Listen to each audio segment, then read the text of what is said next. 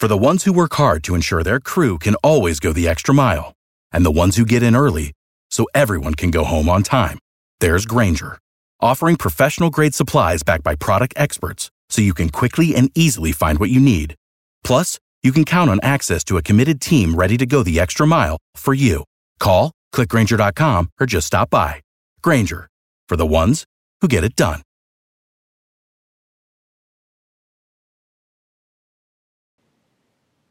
Hello, everyone. This is Scott Reichel, and this is the Bay Area Podcast and the Believe Podcast Network, the Bay Area's number one sports podcast network, the only place with a show for every team in the Bay Area and more. We believe in our teams. Do you believe? If you enjoy the show, please subscribe and rate the show on iTunes. We're also available on your favorite directories Spotify, Google Play, Stitcher, Luminary, and TuneIn. You can find us at Believe.com and at Believe Podcasts on Twitter. And if you want to find me personally, you can find me at Reichel Radio on Twitter. Now, on this week's show, we're going to be looking at the Oakland Raiders and the San Francisco 49ers as they each head into their Week 17 matchups in the NFL, and we will look to provide all of you with important information and statistics that can help everybody make some money in the betting market. So, without further ado, we're going to dive in with the Oakland Raiders as they have to travel to Denver to take on their division rivals in the Denver Broncos. The Broncos are currently a three point favorite after opening up at four and a half and the over under is currently at 41. Now the Raiders won last week against the Chargers on the road by the score of 24 to 17. Even though it was a road game in typical Chargers fashion, the stadium was filled to the brim with opposing fans as the Black Hole traveled pretty well to that venue and the Raiders were able to get away with the 7-point victory. Now the Raiders are 7 and 8, but they're actually in a very unique situation where their playoff hopes are still alive.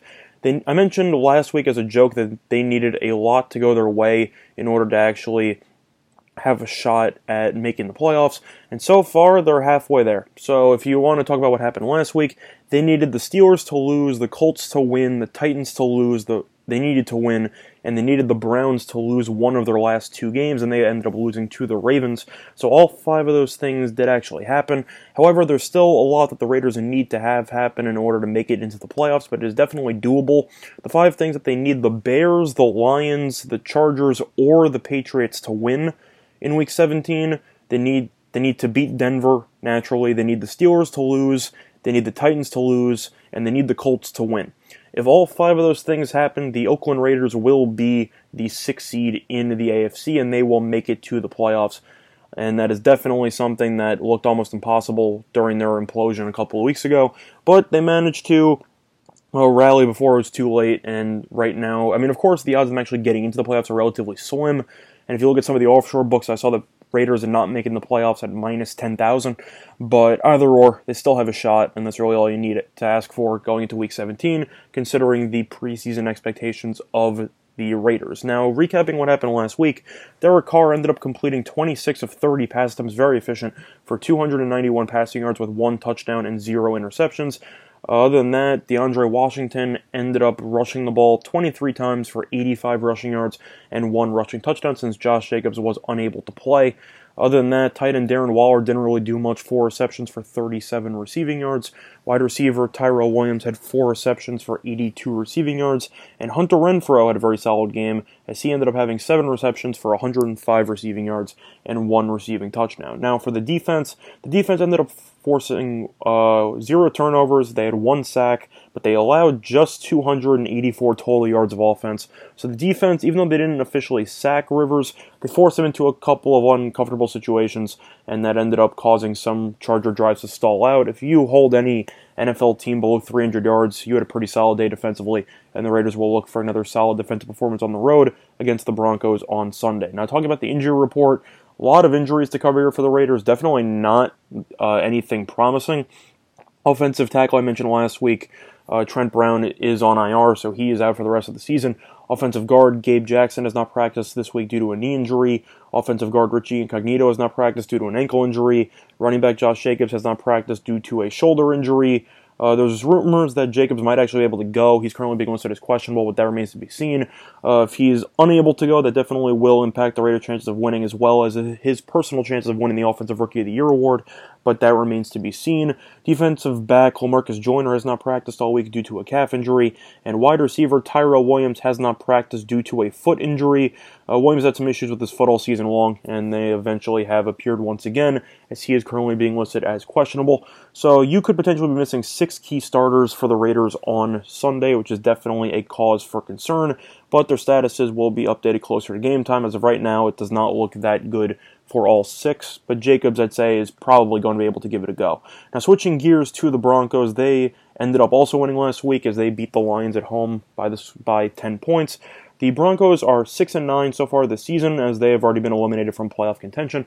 Uh, Drew Lock, rookie quarterback, was pretty solid last week. Completed 25 of 33 pass attempts for 192 passing yards with one passing touchdown and zero interceptions. Running back Phillip Lindsay though was very solid, as he ended up having 19 carries for 109 rushing yards and one rushing touchdown.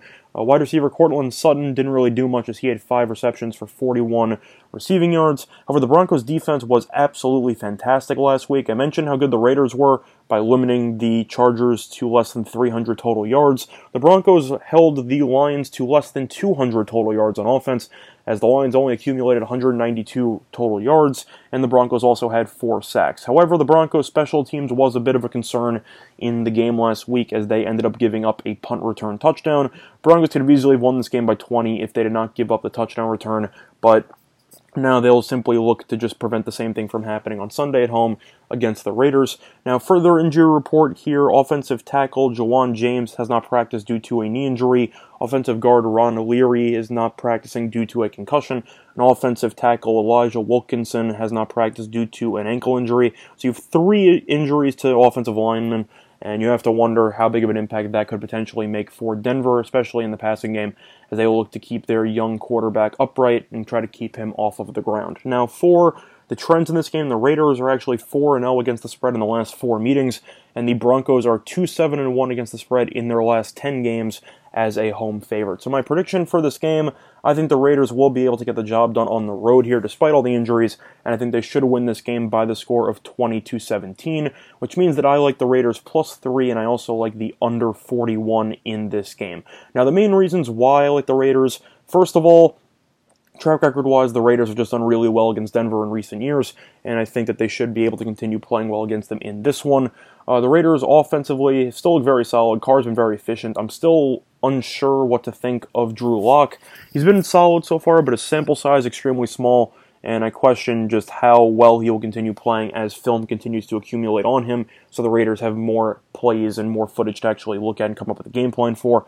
But mostly the reason why is just based on motivation. I know the Broncos want to try to finish the season out, you know, with a bang, even though they have uh, they're going to finish the year with a losing record. But the Raiders are still fighting for a playoff, you know, spot here and the Raiders know that they're in must-win territory. I think the Raiders just have uh, more talent offensively.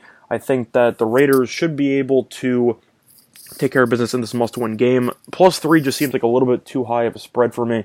I think if the Broncos are going to win this game, I think it will be a very close game, and I think they could win by three. So I think there is value on the Raiders on that one. And for the under 41, it's a low total, but I think it's warranted. I mentioned the injuries to the offensive line on both sides, as well as some playmakers on Oakland. I'm a bit concerned with how both these teams will be able to generate big plays offensively with a decent amount of issues regarding protection, as well as the fact that both teams generally like to slowly and methodically move the ball downfield.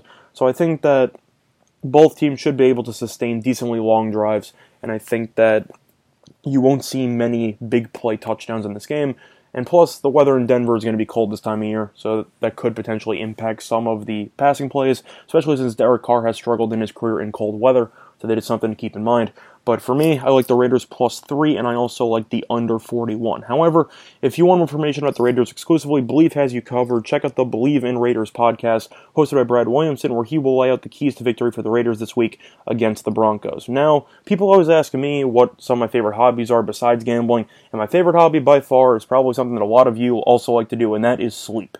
However, one of the biggest issues that comes with sleeping is temperature. It's tough to get a good night's sleep if you are too hot or too cold. So let me tell you about the Pod by 8 Sleep. The Pod by 8 Sleep is a high-tech bed designed specifically to help you achieve optimal fit uh, sleep fitness by learning your sleeping habits and adjusting the bed temperature automatically, which means that if you like the bed cold and your partner likes the bed warm, now you can have it both ways and you don't have to worry about getting into a huge argument about it. Try the Pod for 100 nights and if you don't love it, they will refund your purchase and arrange a free pickup. For a limited time, get $150 off your purchase when you go to 8sleep.com slash pro.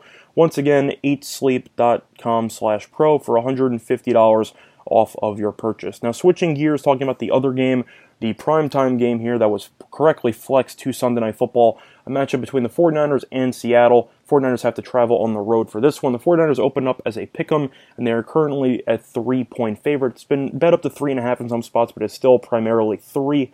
So I would personally take that uh, sooner rather than later if you actually do like the 49ers, because that line should continue to climb. And the over under has stayed steadily at 47. Now, the 49ers were able to win last week against the Rams at home uh, on Saturday Night Football by the score of 34 31. Jimmy Garoppolo completed 16 of his 27 pass attempts for 248 passing yards with one passing touchdown and two interceptions. Definitely didn't look great behind the pocket. He was faced with constant pressure, and he was able to overcome it and lead the 49ers to a game winning drive. But Garoppolo will need to play better in the future if the 49ers plan on making a potential Super Bowl run. Now, leading the backfield was Raheem Mostert, who had 11 carries for 53 rushing yards and one rushing touchdown. The team as a whole, though, pretty solid once again on the ground. 23 carries for 119 rushing yards, which is equivalent to 5.2 yards per carry, along with two rushing touchdowns. Now, tight end George Kittle was great once again, as he had five receptions for 79 receiving yards and one receiving touchdown. San Francisco's defense, though, did not really play that well as they ended up giving up 31 points. They had zero sacks and they gave up 395 total yards. However, they were able to get a pick six before halftime, which was a huge momentum boost for the 49ers. So instead of entering the half trailing, they entered the half with a lead as they were able to intercept Jared Goff and take it to the crib with less than one minute remaining. Now, talking about the injury news here uh, for the 49ers, not great but not terrible. Uh, defensive end Dee Ford is likely going to miss another game with a hamstring injury as he has not practiced all week. Safety Jaquiski Tart is limited in practice with a rib injury. He is expected to play, but he's definitely not at 100% according to multiple reports. And unfortunately, there was some issues uh, in practice today on Thursday as defensive tackle Julian Taylor suffered a knee injury in today's practice, and he is currently being listed as doubtful for this game. 49ers could potentially shut him down for the rest of the year. There's, they're going to do some tests and see how his knee turned out, but it definitely does not look that great, and he is most likely not going to be able to suit up for Sunday night football. Now, switching gears to Seattle, they ended up suffering a really disappointing loss to the Cardinals last week at home by the score of 27 to 13. They got dominated pretty much throughout the entire game and they were unable to find any answers. They currently have an 11 4 record. However, if they are able to win this game against the 49ers, they will be the NFC West champions. So there's a lot riding on this game for Seattle and for San Francisco also, because if San Francisco wins, they will officially be the one seed in the NFC, which means home field advantage throughout the playoffs. Now, Seattle, even though they are currently 11 4 and in possession of the five spot or the first wildcard spot, however you want to phrase it. They actually still have a path to get the one seed in the NFC. They need a lot of stuff to go their way, and it's not that realistic, but it is still possible. If Seattle is able to win and the Saints and Green Bay both lose, Seattle will get the one seed. And if Seattle is able to win and Green Bay loses, then Seattle will get a bye and they will be the two seed regardless. So they still need either Green Bay or the Saints to lose uh, in addition to winning the Sunday night game in order to get a bye, which is a little bit unrealistic because the Packers end up playing the Lions, and the Lions have completely fallen apart, and the Saints play Carolina, who has also fallen apart. So it's a little bit unrealistic, but you can hope to dream, and Seattle still has a shot at the bye. But uh, looking at what happened last week, quarterback Russell Wilson struggled as he ended up completing 16 of 31 pass attempts for 169 yards with one passing touchdown and zero interceptions. Running back Chris, uh, Chris Carson had eight carries for 40 rushing yards, didn't really do much. Uh, wide receiver Tyler Lockett had one catch for 12 yards, and wide receiver DK Metcalf, who's been very solid as a rookie in the passing game, did absolutely nothing last week as he had zero receptions and he was completely shut out by Arizona secondary. However, uh, tight end Jacob Hollister was pretty solid last week as he had five receptions for 64 receiving yards. The main issue for Seattle and the reason why their offense struggled so much against Arizona was because they couldn't protect Russell Wilson as they ended up surrendering five sacks. Uh, they allowed Chandler Jones, who's now back in the running for Defensive Player of the Year, they allowed multiple sacks to him, and Russell Wilson ended up on his back for most of the game. They will definitely need to work on that moving forward against San Francisco's elite defensive fronts. Uh, as for Seattle's defense, they weren't great either, as they ended up having two sacks, they forced zero turno- turnovers, and they allowed 412 rushing, uh, 412 yards. Couldn't stop the ground game mostly as Kenyon Drake ran all over them, and even Kyler Murray and Hundley. Uh, who came in after Murray got injured in the second half, also played really well. So Seattle's defense will look to get it together on this uh, Sunday night football game at home in the regular season finale. Now, talk about the injury report. Uh, you have a couple of injuries here for Seattle. Uh, offensive tackle Duane Brown has not practiced due to a knee and a bicep injury. Guard Mike Iupati has not practiced due to a neck injury. Uh, safety Quandre Diggs has not practiced due to an ankle injury. Defensive end Jadeveon Clowney was limited with a core injury, and offensive tackle Germain um, Ifedi has not uh, was limited and he is currently dealing with a knee injury, so he is questionable for this game. Now, one other injury that is worth mentioning was the injury to Chris, Chris Carson. The reason why he only had 40 rushing yards was because he ended up suffering a season ending injury in that game, and he is out for the rest of the year, which is a big loss to Seattle. Uh, for Seattle, who has now had to replace him. And Seattle decided to go back to the well a little bit as they ended up deciding to sign Robert Turbin and Marshawn Lynch to fill the void there for Chris Carson, which means that in the most important game of the season for both teams, there will be a beast mode sighting. Whether or not you think he's going to do well because he hasn't played in about a year is besides the point. He's an entertaining character. I've always been a fan of Marshawn Lynch and just, you know, the way that he plays the sport. And seeing him once again on the field on Sunday night is just going to be a great sight to see. That's something to keep in mind. Do I think he'll be that effective? No.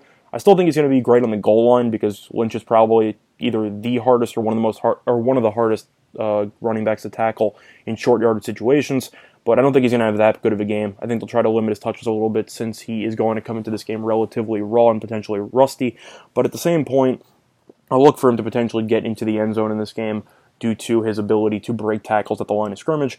Now, for the trends in this game, the 49ers are 4 and 1 against the spread in their last five road games versus a team with a winning home record and the Seahawks are 2 and 6 against the spread in their last 8 home games. My prediction for this game, I think the 49ers will win by the score of 24 to 20, which means that I like the 49ers minus 3 and I also like the under 47 in this game. Main reasons why I like the 49ers in this game is because of the fact that, first of all, I think they're the healthier team. Even though Ford is injured and he's probably not going to play, Seattle's offensive line has dealt with a ton of injuries. You have a questionable tackle in Ifedi, who's might not play. You have Iupati who hasn't practiced, who's a huge deal at the offensive guard position. If he's unable to go, that will be a big loss for Seattle. And you also have offensive tackle Duane Brown, who might not be able to play either. They've already had issues protecting Wilson as it is. He got sacked five times last week. I have issues with regard to trusting Seattle's offensive line and their defense as well. And I think that San Francisco is just a better overall team. First game that they played went to overtime, could have gone either way. Uh, San Francisco probably could have won uh, but they ended up missing a field goal that would have given them the win. Now Robbie Gould's back, so if they're in a situation where they need a game winning kick, they definitely have a more trustworthy kicker in that spot. And this game will be very close, should come down to the wire, but I think this total is a bit too high based on the offensive line issues for Seattle, and I think this game should come down to the wire, but I like the 49ers to win by the score of 24 to 20, which means that I think the 49ers will end up getting home field advantage throughout the playoffs. Now, uh, once again, though, if you want more information about the 49ers ex- exclusively, Believe has you covered. Check out the Believe in 49ers podcast hosted by Rashawn Haylock alongside 13 year NFL veteran Eric Davis. Once again, if you enjoy the show, please subscribe and rate the show on iTunes. We're available in your favorite directory Spotify, Google Play, Stitcher, Luminary, and TuneIn. You can find us at Believe.com and at Believe Podcasts on Twitter. And if you want to reach out to me personally, you can find me at Reichel Radio. Other than that, though, let's get over this installment of the uh, Betting Bay Area podcast here on the Believe Podcast Network. And good luck to all of you and your respective bets today. Bye, everyone. For the ones who work hard to ensure their crew can always go the extra mile, and the ones who get in early so everyone can go home on time, there's Grainger, offering professional grade supplies backed by product experts so you can quickly and easily find what you need. Plus, you can count on access to a committed team ready to go the extra mile for you. Call Click Grainger.com or just stop by. Grainger, for the ones who get it done.